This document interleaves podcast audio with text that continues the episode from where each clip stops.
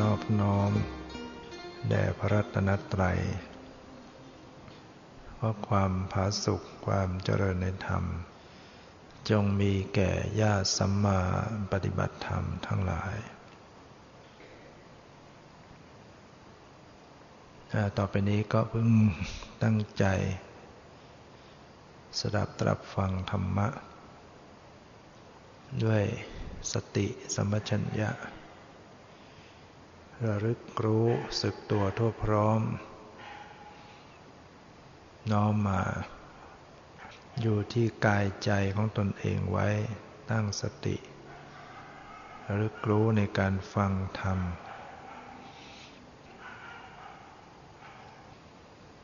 การเจริญวิปัสสนา ก็คือการเจริญสติสมัชัญญะ ให้สติสมัชัญญะมีความเจริญขึ้น คือเกิดขึ้นบ่อยๆ อยู่เนืองๆนะการอบรมจิตใจให้มีสติ สติความระลึกได้ให้ระลึก อยู่ตลอดเวลา เท่าที่จะระลึกได้ สัมปชัญญะก็คือความรู้ตัวทั่วพร้อม การพิจารณา การใส่ใจ ให้เป็นไปพร้อมกับการระลึก หรือการมีสติเรียกว่ามีสติสัมปชัญญะ หรือพูดสั้นๆ เพียงคำว่ามีสติ โดยความเป็นจริงแล้วก็ไม่ใช่มีแต่เฉพาะสติที่กำลังทำหน้าที่อยู่นั้น คือยังมีสัมปชัญญะมีความเพียร มีสภาวะต่างๆที่ร่วมกันทำหน้าที่อยู่ ฉะนั้นถ้าหากว่าปฏิบัติ เข้าใจ มันก็จะมีความสมบูรณ์ ของธรรมชาติที่กำลังทำหน้าที่ศรัทธาวิริยะสติสมาธิ มีความสมบูรณ์ มีความพร้อมเพรียง มีความสม่ำเสมอกัน มีทั้งระลึก มีทั้งรู้ มีทั้งละ ไม่โลภไม่โกรธ ไม่ยินดีไม่ยินร้าย มีความสมบูรณ์กันอยู่ในการปฏิบัติหน้าที่ ไม่ยิ่งหย่อนกว่ากัน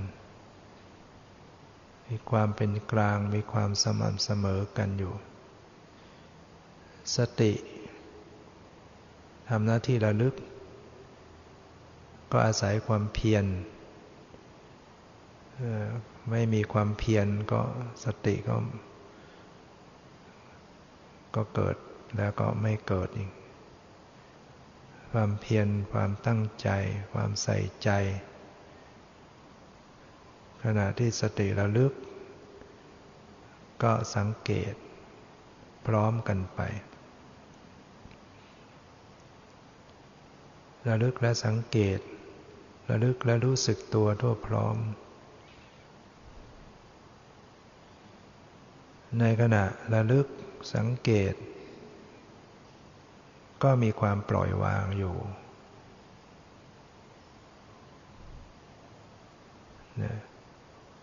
ระลึกและปล่อยวางอยู่ มีการดูแล ปรับผ่อน ปล่อยวาง สม่ำเสมออยู่นะก็จะเป็นการเจริญสติที่มีความเป็นกลาง ถ้ามันมีความเป็นกลาง มันก็มีความสม่ำเสมอกลมกล่อมสติสัมปชัญญะสภาวะที่ทำหน้าที่ด้วยกัน มันเข้ากัน กลมกล่อมสม่ำเสมอกัน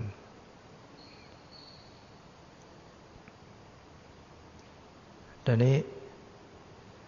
สติสัมปชัญญะจะไประลึกไปรู้ไปดู ไปพิจารณาอะไรถึงจะ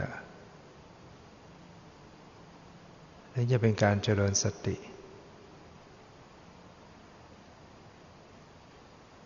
เจริญสติ ที่จะเป็นวิปัสสนาเนี่ยสติต้องระลึกรู้อะไร สติระลึกที่จะเป็นวิปัสสนา สตินั้นจะต้องระลึกรู้ที่รูปนามที่กำลังปรากฏ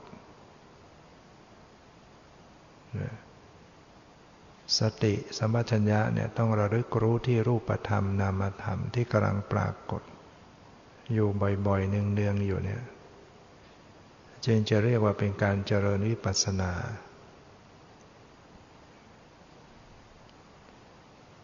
รูปธรรมนามธรรมที่ปรากฏ ปรากฏที่ไหน ปรากฏอยู่ที่ ตา หู จมูก ลิ้น กาย ใจ ปรากฏอยู่แค่นี้ การระลึกก็ระลึกอยู่ที่แค่นี้ ระลึกที่ตาของตนเอง ระลึกที่หู ที่จมูก ที่ลิ้น ที่กาย ใจของตนเอง เพราะรูปนามมันปรากฏที่นี่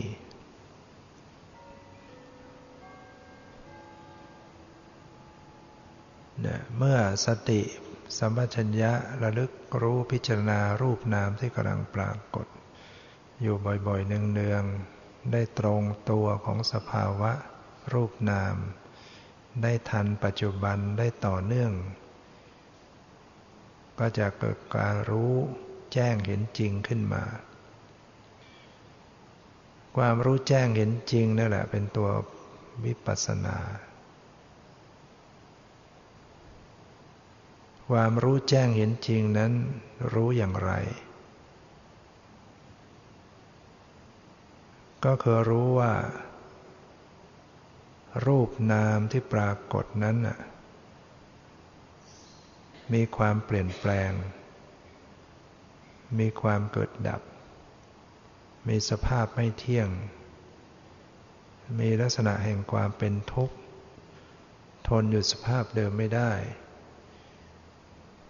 มีสภาพแห่งความเป็นอนัตตา บังคับบัญชาไม่ได้ ไม่ใช่ตัวไม่ใช่ตน สักแต่ว่าเป็นธรรมชาติ การรู้เห็นอย่างนี้แหละ เรียกว่าวิปัสสนา คือการรู้เห็นตามความเป็นจริง รู้สภาวะ ตามความเป็นจริง รู้ของจริงตามความเป็นจริง ของจริงก็คือรูปธรรมนามธรรม ตามความเป็นจริงก็คือมันไม่เที่ยง รูปนามเกิดดับไม่เที่ยง รูปนามเกิดดับเป็นทุกข์ รูปนามเกิดดับบังคับไม่ได้ เป็นอนัตตาไม่ใช่ตัวตนถ้าผู้ปฏิบัติเกิด ความรู้แจ้งเห็นจริงอย่างนี้ จึงจะถือว่า ปฏิบัติเข้าถึงวิปัสสนา วิปัสสนาญาณได้เกิดขึ้น ปัญญาได้เกิดขึ้น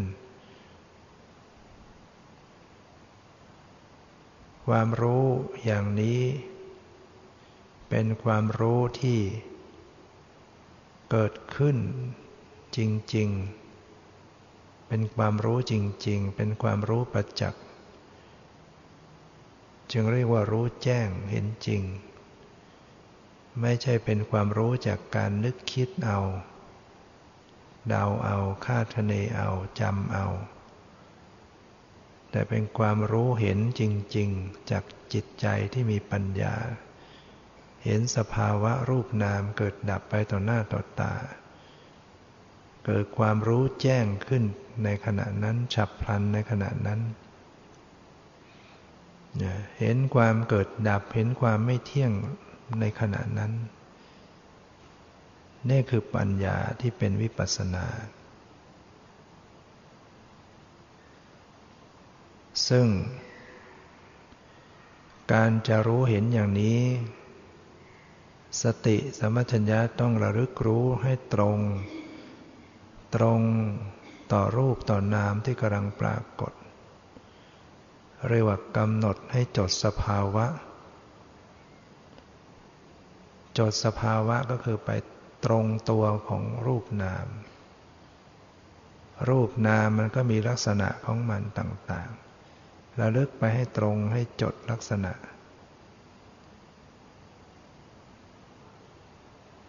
นะ การเจริญสติจึงต้องทำความเข้าใจเรื่องรูปเรื่องนาม เรื่องปรมัตให้ถูกต้อง จึงจะทำให้สติเข้าไประลึกได้ตรง ได้ถูกตรง ถ้าไม่เข้าใจ มันก็จะไพล่ไปที่บัญญัติ ไปเอาบัญญัติมาเป็นปรมัตถนึกว่าบัญญัติเป็นรูปเป็นนาม ก็เลยไปดูแต่บัญญัติ ไม่รู้จักปรมัตไม่รู้จักรูปจักนาม โอกาสที่จะรู้แจ้งก็เกิดขึ้นไม่ได้ ถ้ายังไปจดจ่ออยู่กับบัญญัติ ปรมัตก็ไม่ปรากฏ เพราะฉะนั้นต้องทำความเข้าใจรูปนาม ให้ถูกต้อง หรือเข้าใจปรมัตให้ตรงให้ถูกต้อง รูปธรรมนามธรรม ก็คือปรมัตธรรมนั่นเอง จิตปรมัตจัดเป็นนามธรรม เจตสิกปรมัตก็จัดเป็นนามธรรม รูปปรมัตก็จัดเป็นรูปธรรม นิพพานปรมัตก็จัดเป็นนามธรรม ปรมัตธรรมมีสี่อย่าง คือจิตปรมัตเจตสิกปรมัตรูปปรมัตและนิพพานปรมัตพูดย่อๆว่าจิต เจตสิกรูปนิพพาน แต่ที่ปฏิบัติอยู่เนี่ยยัง เป็นปุถุชนอยู่เนี่ยยังไม่เห็นนิพพานยังไม่มีนิพพานยังไม่ถึงนิพพาน เพราะฉะนั้นสติก็รู้ปรมัตสามอย่างคือสติสมัชัญญะเข้าไประลึกที่จิตปรมัตเจตสิกปรมัตรูปปรมัตจิตกับเจตสิกเป็นนาม รูป เป็นรูป ฉะนั้นกำหนด รูปนามก็คือกำหนดปรมัตหรือกำหนดจิตเจตสิกนี่เอง ซึ่งมันก็เกิดอยู่ที่ตาที่หูที่จมูกที่ลิ้นที่กายที่ใจของตนเอง การระลึกก็ระลึกอยู่ที่หกสถานที่นี่เอง ไม่ได้ไปดูอะไรนอกตัว ถ้าปล่อยจิตส่งจิตออกไปดูนอกตัว นั่นไม่ใช่ ปฏิบัติที่ถูกต้อง จะไม่มีโอกาสรู้แจ้งนะการรู้แจ้งเห็นจริงต้องรู้ในตัวเองนะส่งจิตออกไปดูข้างนอก มันก็รู้ไปตามสมมุติ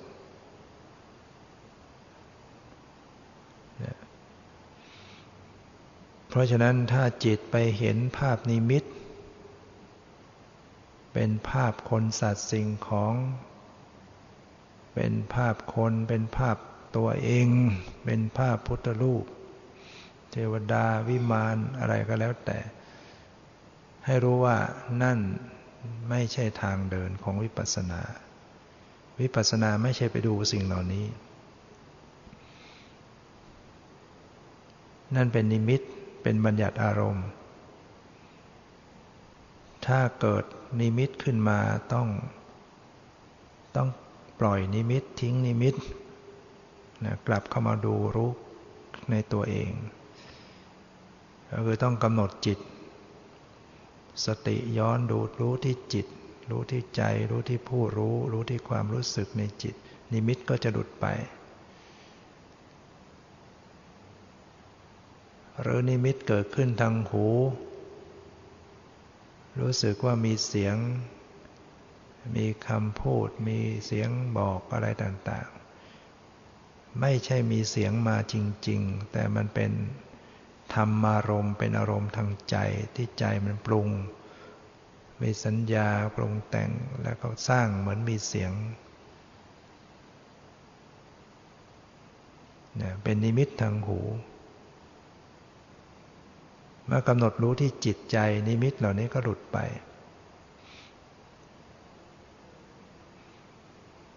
นะฉะนั้นการที่จะผ่านปัญหาเรื่องนิมิต ต้องเป็นผู้กำหนดจิตได้เป็น โดยเฉพาะกำหนดผู้รู้จิตที่เป็นสภาพผู้รู้ให้เป็น ก็จะหลุดจากนิมิตออกไปต่างๆ ตลอดทั้งปัญหาอื่น ๆ ที่มันเข้ามาจากการปฏิบัติมาก ๆ ขึ้น โดยเฉพาะปัญหาเรื่อง ปรากฏการทางร่างกายที่สืบเนื่องมาจากใจมีปิติมีสมาธิทำให้อาการของกายเป็นไปต่าง ๆ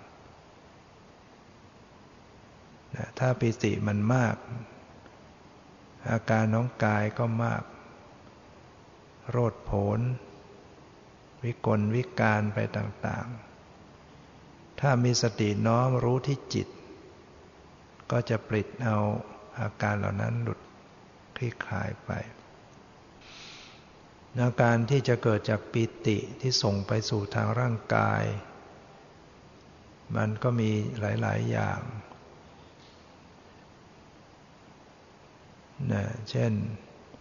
เกิดตัวว่าง ตัวเบา ตัวจะลอยดูไปที่จิตกำหนดมาที่จิตใจ ก็จะคืนเข้าสู่ปกติ ตัวโยกกลงเครง ตัวสัน่นเหล่านี้ก็ตาม มันเป็นอาการของปิติ ตัวสะบัด กระตุกกระชากนะถ้ากายมันสั่นอยู่อย่างนั้น โยกอยู่อย่างนั้น ให้น้อมรู้ที่จิต สติทวนกระแสของตนเอง จิตทวนกระแสของตนเอง น้อมเข้ามารู้เข้ามาที่จิตใจ การรู้ที่จิตใจก็รู้ได้สองแง่ แง่หนึ่งรู้อาการในจิต แง่ที่สองรู้ผู้รู้ อาการในจิตก็ดูดูความรู้สึกว่า จิตขณะนี้เกิดปิติ ดูอาการของปิติ หรือจิตมีความสุข ดูอาการของความสุข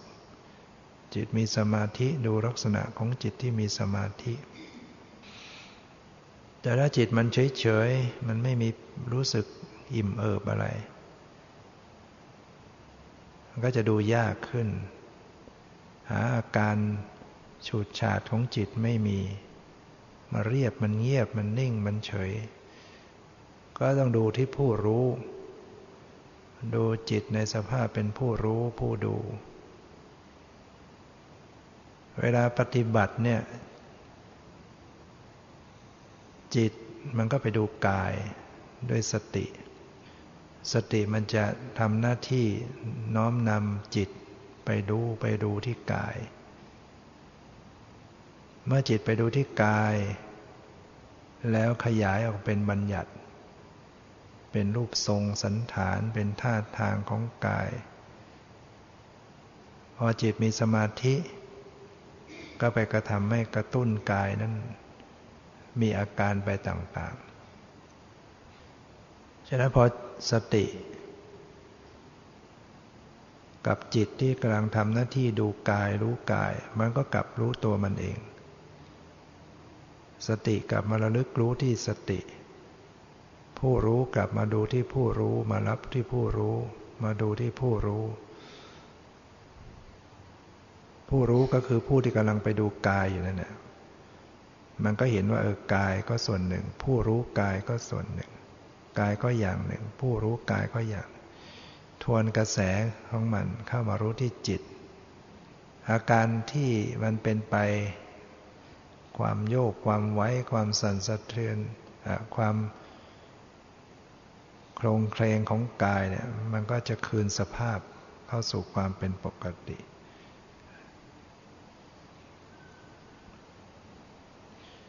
เพราะฉะนั้นเวลาที่กำหนดรู้ไปที่กายเนี่ย เมื่อเราฝึกมามาก ๆ ขึ้น ให้รู้เพียงแค่ความรู้สึก อย่าไปนึกขยายเป็นรูปร่าง อย่าไปเข้าใจว่าไอ้สันฐานท่าทางของกายมันคือรูปธรรม มันเป็นบัญญัติชนิดหนึ่งที่เกิดจากจิตประมวลขึ้นมาจิตมันผลิตมันปรุงมันปรุงมันมีสัญญามันก็สแกนออกมาเป็น รูปร่างให้จิตรับรู้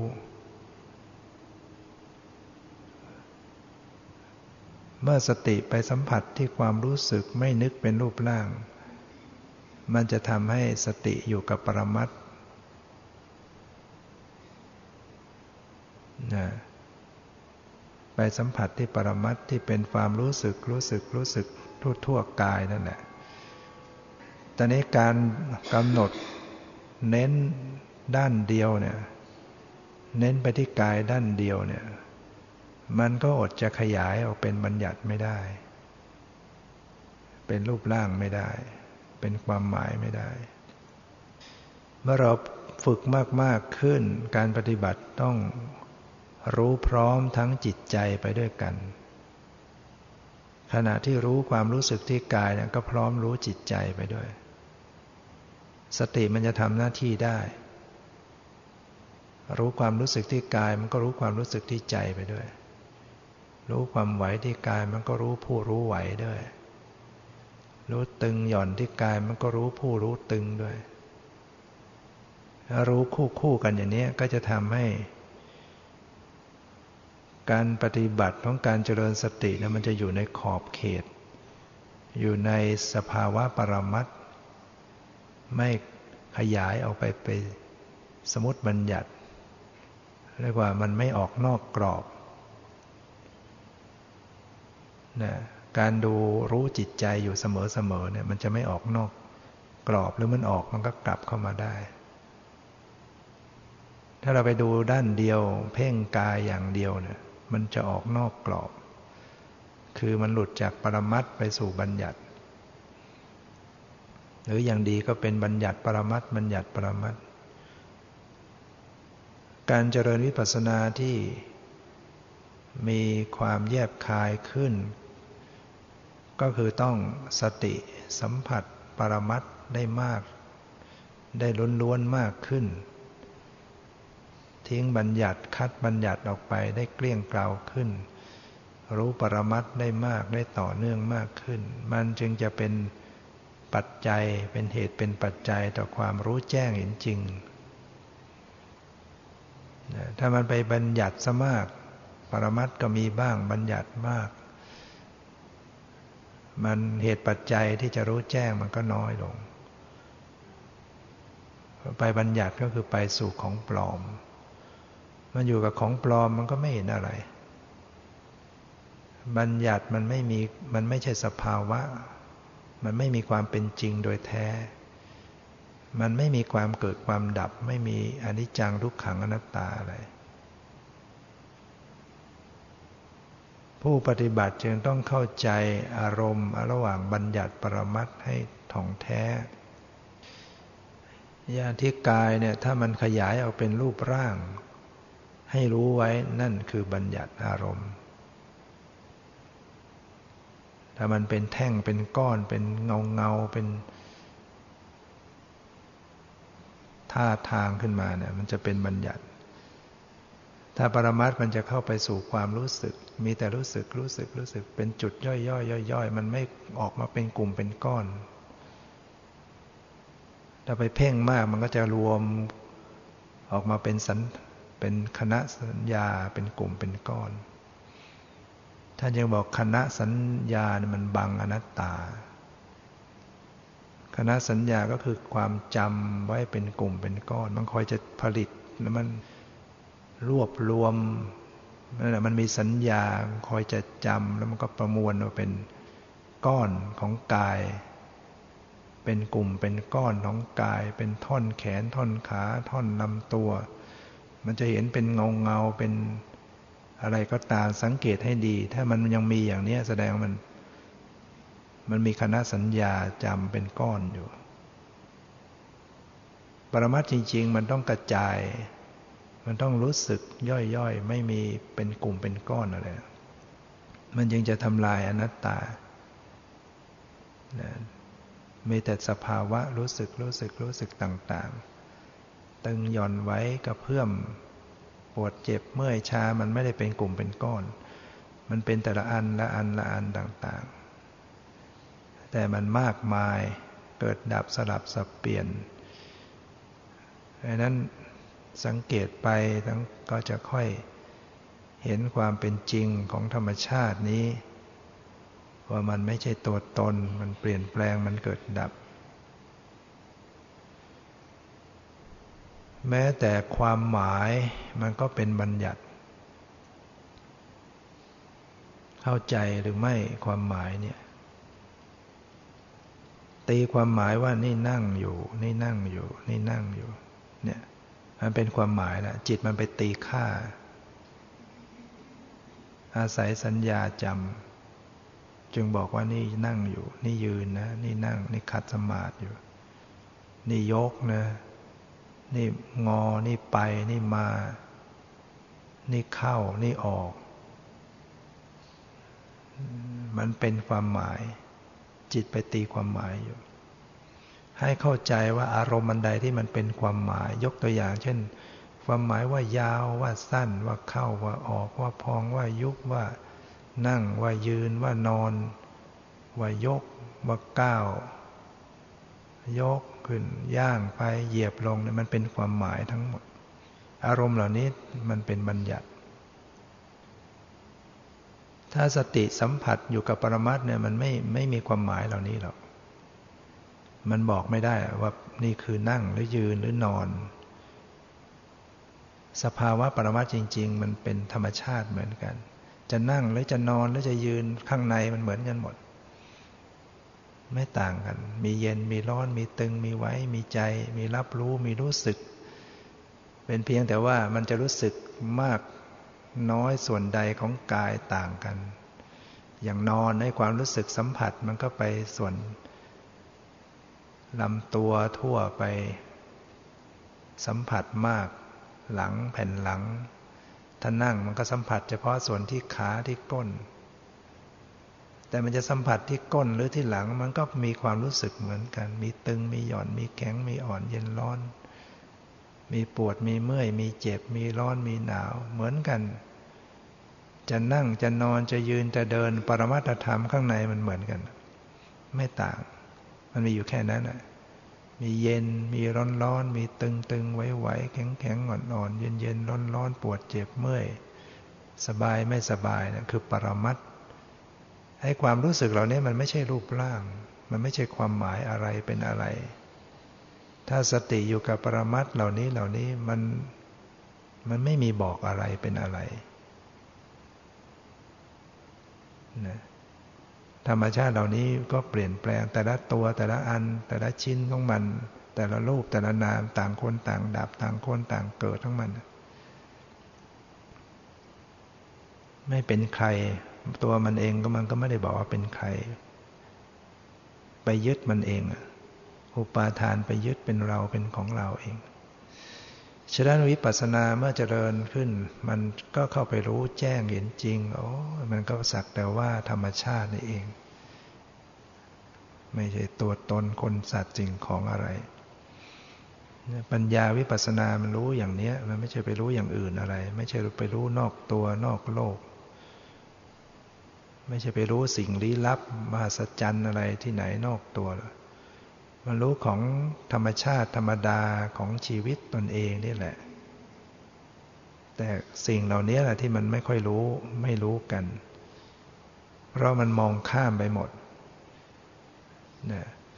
ถ้าเราไม่มีถ้าเราไม่ได้คำสอนที่พระเจ้าแสดงตัดสรู้แสดงไว้สัตว์โลกทั้งหลายจะมองข้ามไปหมดเลย ไม่มีโอกาสจะเข้าไปรู้ปรมัตใครจะไปรู้ได้ว่า มันจะมองไม่ออกมันก็มองไปบัญญัติหมดใครจะมาระลึกรู้ถูกต้องได้ ขนาดพระเจ้าสอนไว้เรายังไม่ค่อยจะรู้เรื่องยังมองข้ามไปข้ามมา หรือแม้แต่รู้แล้ว เข้าใจแล้วเออบัญญัติอย่างไรปรมัตอย่างไร มันก็ยังคอยจะไปบัญญัติ ไม่ค่อยจะอยู่กับปรมัตได้ มันจึงต้องอาศัย เข้าใจและฝึกฝนอบรม ฝึกหัดให้ชำนิชำนาญขึ้น การปฏิบัติ เมื่อไปจดจ้องอยู่เฉพาะทางกาย เวลามันเกิดปิติมีสมาธิมีปิติ มันจะเกิดวิกลวิการเกิดวิปริตทางร่างกายต่าง ๆ ให้ทวนสัตกระแสจิตไปรู้ที่จิตเช่นบางครั้งเวลามันเดินมันก็เกิดได้ อาการของปิติ ตัวมันเบามันจะลอย หรือตัวมันกระตุกกระชากบางที มันอยากจะวิ่งก็มี หุนหันหันซ้ายหันขวาปันไปตามของมันบางทีก็เดินเร็ว แล้วก็ไม่เหนื่อยอะไรอะไรมันเป็นอาการ ของปิติที่มันกระตุ้นให้กายเป็นไปต่างๆ ถ้าไปจดจ้องเฉพาะทางกายมันก็มันจะทำให้แรงขึ้นอาการเหล่านั้น เดี๋ยวมันก็คุมไม่อยู่ เพราะฉะนั้นต้องดูที่จิต ทวนกระแสมาดูที่จิต เพราะฉะนั้นการนักปฏิบัติเนี่ยต้องฝึกหัดการดูจิตใจให้เป็น ถ้าดูจิตใจไม่เป็นแล้วมันก็ การปฏิบัติมันก็ตันอยู่อย่างนั้นแล้วก็แก้ปัญหาไม่ได้ เดี๋ยวเจอปัญหาอะไรขึ้นมาผ่านไม่ออก ต้องฝึกการเข้าไปรู้จิตใจให้ถูกให้เป็น โดยเฉพาะเข้าถึงผู้รู้ ผู้รู้ในที่นี้ไม่ได้หมายถึงว่า ผู้รู้แจ้งเห็นจริง ผู้รู้หมายถึงว่าสติปัญญาสติกับจิตที่ทำหน้าที่บวกกันอยู่ เวลาปฏิบัติเนี่ยมันจะมีมีสติใช่ไหมมีสติกับจิต สติมันจะเกิดกับเกิดกับจิตนั่นแหละ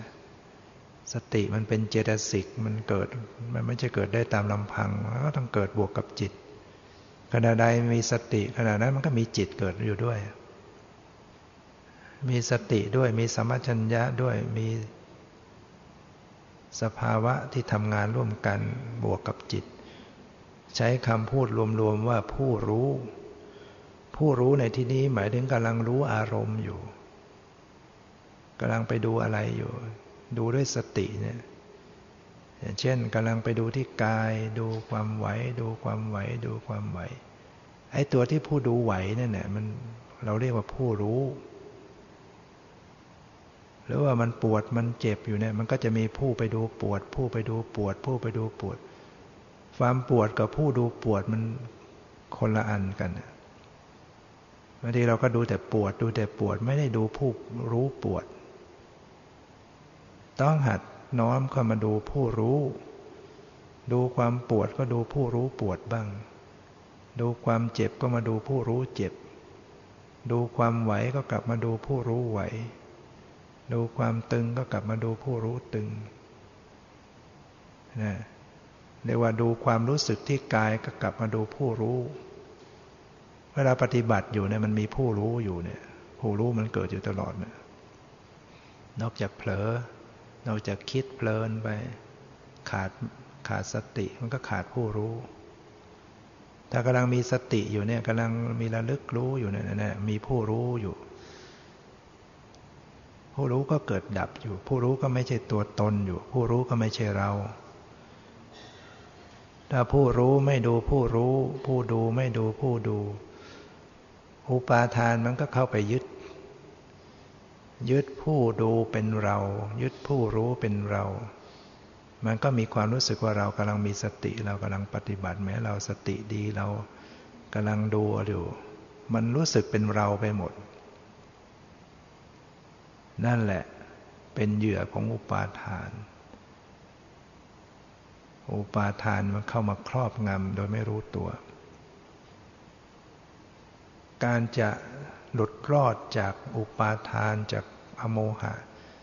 มันจึงต้องรู้รอบตัว รู้สภาวะทุกอย่างที่มันเกิดขึ้น แม้แต่ตัวของตัวมัน สติปัญญาก็ต้องรู้ตัวของตัวมันเอง สติก็ต้องระลึกระลึกรู้สติ สติก็รู้ปัญญา เวลาปัญญาเกิดขึ้นมันก็ระลึกรู้ปัญญา ปัญญาก็พิจารณาสติปัญญาก็พิจารณาปัญญา มันตีไปหมดมันรู้ทั่วทั้งสิ่งที่มาเกี่ยวข้องทั้งตัวของตัวมันเอง ทั้งในตัวมันเองรู้ทุกอย่าง แล้วก็รู้กระชั้นกระชับ แล้วก็รู้แล้วรู้อีกรู้แล้วรู้อีกกันอยู่อย่างนั้นนะยิ่งกระชั้นขึ้นไปไวขึ้น นะไม่ใช่รู้เสร็จเรียบร้อยแล้วก็เลิกกัน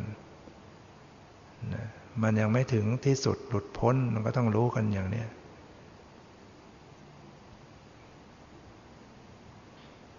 ดังนั้นการปฏิบัติวิปัสสนา สติต้องรู้รูปธรรมนามธรรม ผู้รู้ผู้ดูเนี่ยจัดเป็นนามธรรม สติเนี่ยเป็นนามจิตเนี่ยเป็นนาม ปัญญาเป็นนาม เวลาไปรู้รูป ไปรู้ความไหวรู้ความไหวเรียกไปรู้รูป ถ้ารู้ไหวอย่างเดียวก็เรียกว่ารู้รูป เท่านั้น ถ้ารู้ผู้รู้ไหวด้วยก็เรียกว่ารู้ทั้งรูปทั้งนาม เวลาเดินเนี่ยเดินก็มีความไหวความไหวความไหว ใหม่ๆ ก็ดูแต่ไหวดูแต่ไหว ต่อต่อมาก็ดูไหวด้วย ผู้รู้ไหวด้วยดูไหวดูผู้รู้ไหว มันจะรู้ไปคู่ๆกันนะเหมือนพร้อม ๆ กันอยู่นะสติสมัชัญญะที่มันฝึกมากขึ้น มันก็จะรู้ไปทั่วพร้อม โดยเฉพาะว่าสติสมัชัญญะที่มันฝึกมากขึ้น มันก็มี มีสัมปชัญญะที่มันมี กำลังขึ้น มันก็จะรู้ทั่วถึงไปทั่วตัวเวลาเราฝึกมากๆขึ้นต้องหัดรู้ทั่วทั่วตัวทั่วถึง แทรกซึมไปทุกจุด ทุกเซนทุกอนูของร่างกายนั่นแหละนะใหม่ๆ แล้วก็อาจจะไปรู้ทีละส่วนทีละอย่าง ส่วนใดส่วนหนึ่งของกาย ต่อต่อมาก็หัดรู้ทั่วไปทั่วถึง ไม่ต้องวิ่งไล่ไปทีละตอนนะมันมันทำให้เคร่งตึงแล้วเราไปจัดแจงมากเวลาเราปฏิบัติยิ่งยิ่งขึ้นไปมันกลับมาสู่ความเป็นปกติ ความเป็นกลาง ความพอดี ความไร้จากการบังคับ ความเป็นปกติความพอดีแต่มันกลับรู้ทั่วตัวได้ เหมือนกับว่า เขาเอ็กซเรย์เนี่ยเวลาเขาเอาร่างกาย เข้าห้องเอ็กซเรย์เขาเอ็กซเรย์ทั้งตัวเนี่ยมันก็จะมีเครื่องส่องส่องเอ็กซเรย์ทั้งตัวเนี่ยแล้วก็ไปจับฟิล์มมันก็จะไปจับกระดูกไปจับอวัยวะภายในก็ส่องไปทีเดียวแล้วก็ไปจับมันได้หมด อันนี้เหมือนกันเนี่ยแล้วก็เอาสติสมัชัญญะเนี่ยเอ็กซเรย์ตัวเอง คือมันส่องเข้าไปในทั้งตัวเนี่ยทั่วตัวไม่ว่าจะเป็นส่วนใดส่วนของกายทุกจุดทุกส่วนเนี่ยสติสมัชัญญะที่มันพัฒนาขึ้นมันก็จะจับไปทั่วตัว ทีเดียวนะพลึบเข้าไปทั้งตัวเนี่ยแล้วมันก็จะสังเกต ความรู้สึกต่างๆ รายการต่างๆ ที่มันผุดพิมพ์ปรากฏ ไม่จำเป็นต้องวิ่งไปวิ่งมาค้นหาอะไร รู้ไปทั้งตัวนะแต่ก็ไม่ใช่รู้เป็นตัวนะ ไม่ใช่รู้เป็นก้อนเป็นกลุ่มนั้นส่องเข้าไปแต่มันไปจับที่ความรู้สึกต่างๆนะสติสัมปชัญญะเนี่ยนะแทรกซึมสัมผัสถูกต้องไปทุกส่วนทุกจุดทุกความรู้สึกของกายของใจด้วย หรือจะอุปมาร่างกายจิตใจ เหมือนกับกองทราย สติสัมปชัญญะเหมือนกับน้ำเทน้ำลาดลงไปในกองทราย มันก็จะแทรกซึมสัมผัสถูกต้องไปทุกเม็ดทราย สติสัมปชัญญะที่มันพัฒนาขึ้นมา มันไม่ใช่รู้ไปทีละอย่างทีละส่วนทีละอันนะมันรู้สัมผัส แทรกซึมสัมผัส ไปทุกส่วนของกายทั้งตลอดทั้งจิตใจและตัวของมันเอง แล้วก็รู้ไม่ใช่เป็นภาพ ไม่ใช่เป็นมโนภาพ คือไม่ได้เป็นรูปร่างสันฐาน มันไปรู้ที่ลักษณะของรูปของนาม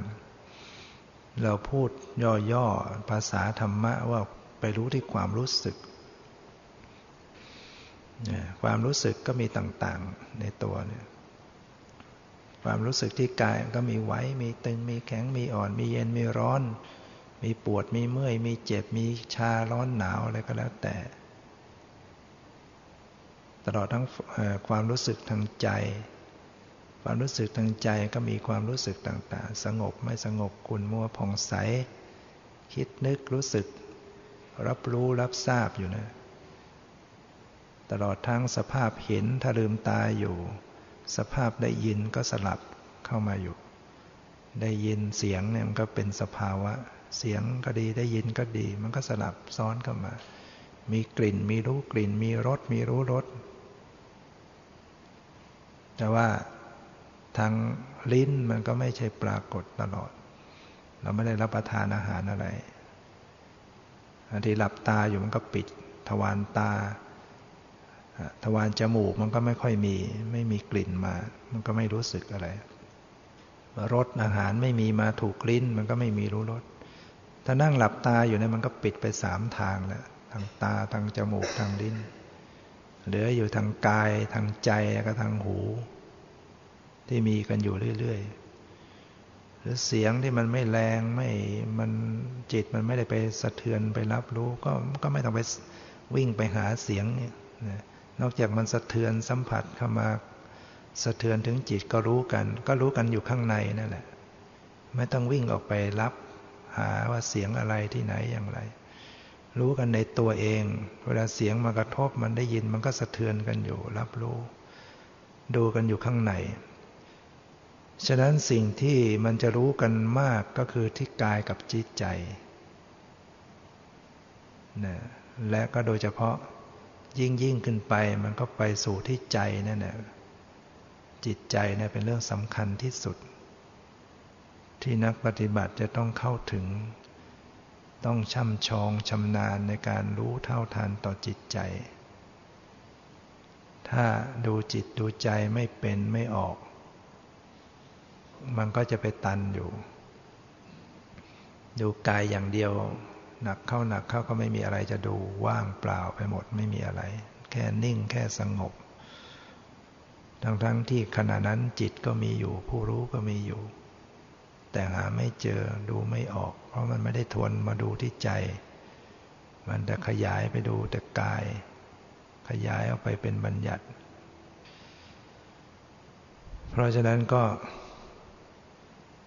นะทวนเข้ามารู้เข้ามาฝึกเข้ามาหาที่ใจตัวเอง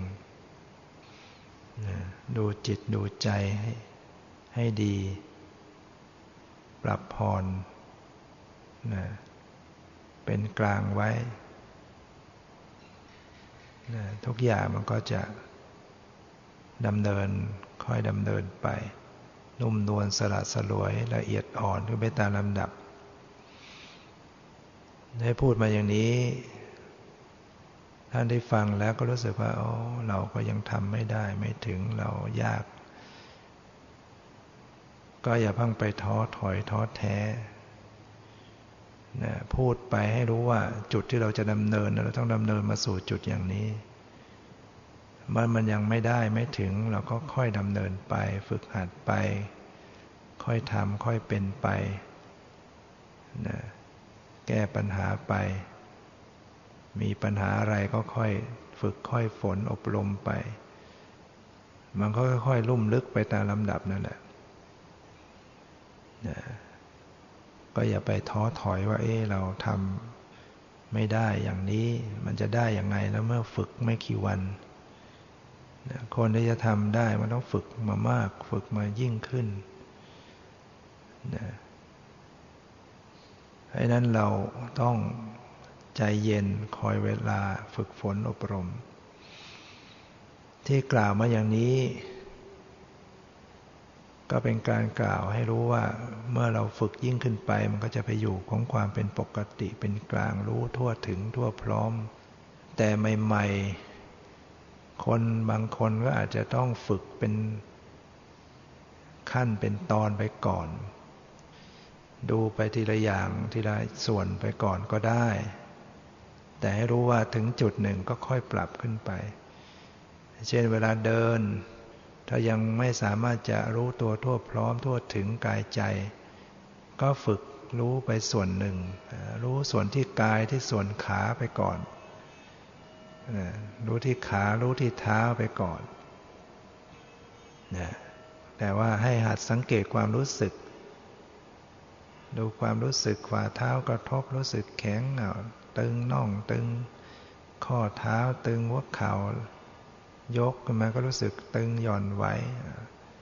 เนี่ยก็ค่อยๆหัดรู้จักปรมัตส่วนที่ขาที่เท้า เท้าซ้ายเท้าขวาหัดสังเกตความรู้สึก จะจับจะต้องจะยกมืองอแขนก้มเงย ก็หัดรู้รู้สึกไปเรื่อยๆ แล้วก็ค่อยๆรู้ไปทั่วตัวทั่วถึงทั่วกาย ต่อไปพอเดินก็ไม่ใช่ไปจ้องเฉพาะที่เท้าแล้วมันพร้อมที่จะรู้ทุกส่วนของกาย บางทียังไม่ทันก้าวมันก็มันก็รู้สึกไหวส่วนบนกระทบส่วนบนนะตัวมันน้อมไปเนี่ยมันก็รู้สึกเคลื่อนไหวส่วนบนนะอะไรมันรู้สึกก่อนก็รู้อันนั้น รู้กันต่อๆกันไปนะฉะนั้นต้องค่อยฝึกหัด สติสมัชัญญะ ส่วนมากก็คอยจะลืมหลงลืมเรื่องอิริยาบถย่อยนะไม่เจริญสติในอิริยาบถย่อย ก็ทำให้ การพัฒนามันก็ช้า เพราะขณะที่ใช้อิริยาบทย่อยไม่ได้เจริญสติกิเลสมันก็แทรกท่วมทับจิตใจเข้ามา มันเว้นวักสติไปเยอะ ขาดช่วงไปจำเป็นต้องฝึกหัดการระลึกรู้ในอิริยาบทย่อย จะยกแขนขึ้นมาก็ต้องรู้สึก งอแขนเหยียดแขน งอขาเหยียดขาก้มเงย จะเลี้ยวไปข้างซ้ายข้างขวา เล็งแลกระพริบตาอ้าปากคืนน้ำลายเคี้ยวริมรถนุ่งห่มเสื้อผ้าขับถ่าย ให้รู้สึกตัวทุกระยะเนี่ย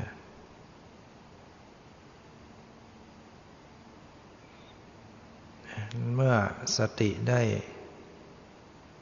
ฝึกฝน ฝึกหัดอบรมนะ มันก็จะค่อยๆรวมตัวขึ้นมา ถึงแม้เราจะไม่ได้เป็นเน้นทำเรื่องสมาธิ มาเน้นเรื่องการเจริญสสติปัญญาเนี่ยรู้สภาวะปรมัตต่าง ๆ อยู่เนี่ยทั่วไปเนี่ยจิตรับอารมณ์ต่าง ๆ ต่าง ๆ ต่าง ๆ เนี่ยไม่มันมันมีสมาธิบวกขึ้นมาได้เอง ถึงเราไม่ตั้งใจทำสมาธิ สติที่รู้สภาวะต่างๆ ต่าง ๆ มีความปล่อยวางอยู่เป็นขณะขณะมันมีสมาธิรวมขึ้นมาด้วยได้ เป็นสมาธิโดยธรรมชาติเนี่ยส่วนสมาธิที่ตั้งใจทำก็คือต้องไปเพ่งอารมณ์ใดอารมณ์หนึ่ง เช่นเพ่งลมให้ใจเข้า เพ่งลมให้ใจออก ดูลมเข้าดูลมออก หรือดูท่าทางของกายที่นั่งรู้นั่งรู้นั่ง มันก็ดึงให้มีสมาธิได้ ฉะนั้นการปฏิบัติเนี่ย มันก็มีวิธีการจะเข้าไปสู่สภาวะปรมัตบางคนก็อาจจะฝึกทำสมาธิก่อน เพ่งลมไม่ใจ เพ่งดูกำหนด ให้มันมีสมาธิแล้วก็ปรับเข้ามาสู่ปรมัตสู่สภาวะปรมัตก็ได้ แต่บางคนไปทำสมาธิทำไม่ได้ อึดอัดเคร่งเครียด เพ่งดูลมไม่ใจก็ไม่ได้ เพ่งกาย ก็เคร่งตึง ก็ทำวิปัสสนาไปเลย ดูสภาวะต่างๆไป ดูความไว้ดูใจดูความรู้สึก ดูความนึกคิด ดูจิต ดูกาย ปรับผ่อนเป็นกลางเป็นปกติ ถ้าทำได้ก็มันก็จะเป็นวิปัสสนาไปเลยทำไปมันก็มีสมาธิตามขึ้นมาได้เอ้แล้วเราก็ต้องประเมินตัวเราเองว่าเราอยู่ในลักษณะประเภทอย่างไร เหมาะสมอย่างไร ถ้ามันสามารถที่จะเจริญรู้ปรมัตต่าง ๆ ไปได้เลยก็ก็ทำไปอย่าง เจริญวิปัสสนาไปเลยทำให้ปกติ ถ้ามันไปไม่ได้ ไม่เข้าใจดูไม่ออก มันก็ต้องจำเป็นต้องไปทำมาตามลำดับนะคือต้องไป ดูส่วนใดส่วนหนึ่งก่อนนะ หรือว่าดูปรมัตก็จริงแต่ว่าเป็นปรมัตเฉพาะที่ไปก่อน เช่นเดินก็ดูเฉพาะที่สัมผัสที่เท้าที่ขา หรือบางคนต้องถอยไปถึงดูบัญญัติก่อน ต้องมีบริกรรมต้องดูความหมาย ก็ค่อยปรับขึ้นมานะที่สุดแล้วต้องต้องปล่อยบัญญัติ แล้วก็ต้องไม่จดจ้องเฉพาะที่ใดที่หนึ่ง จะมาสู่ทั่วพร้อมทั่วตัวทั่วกายทั่วใจ ให้เราเข้าใจอย่างนี้แล้วเราก็จะไม่ไม่ขัดแย้ง ไม่สงสัยเอ๊ะเราจะทำยังไง ขั้นฝึกหัดเนี่ยมันก็จำเป็นต้องทำส่วนใดส่วนหนึ่งมันก็ไม่ถือเป็นความผิดในระดับของการ ฝึกในเบื้องต้น คนฝึกเบื้องต้นเนี่ยมันก็อาจจะมีการบังคับบ้าง ใช้บัญญัติบ้าง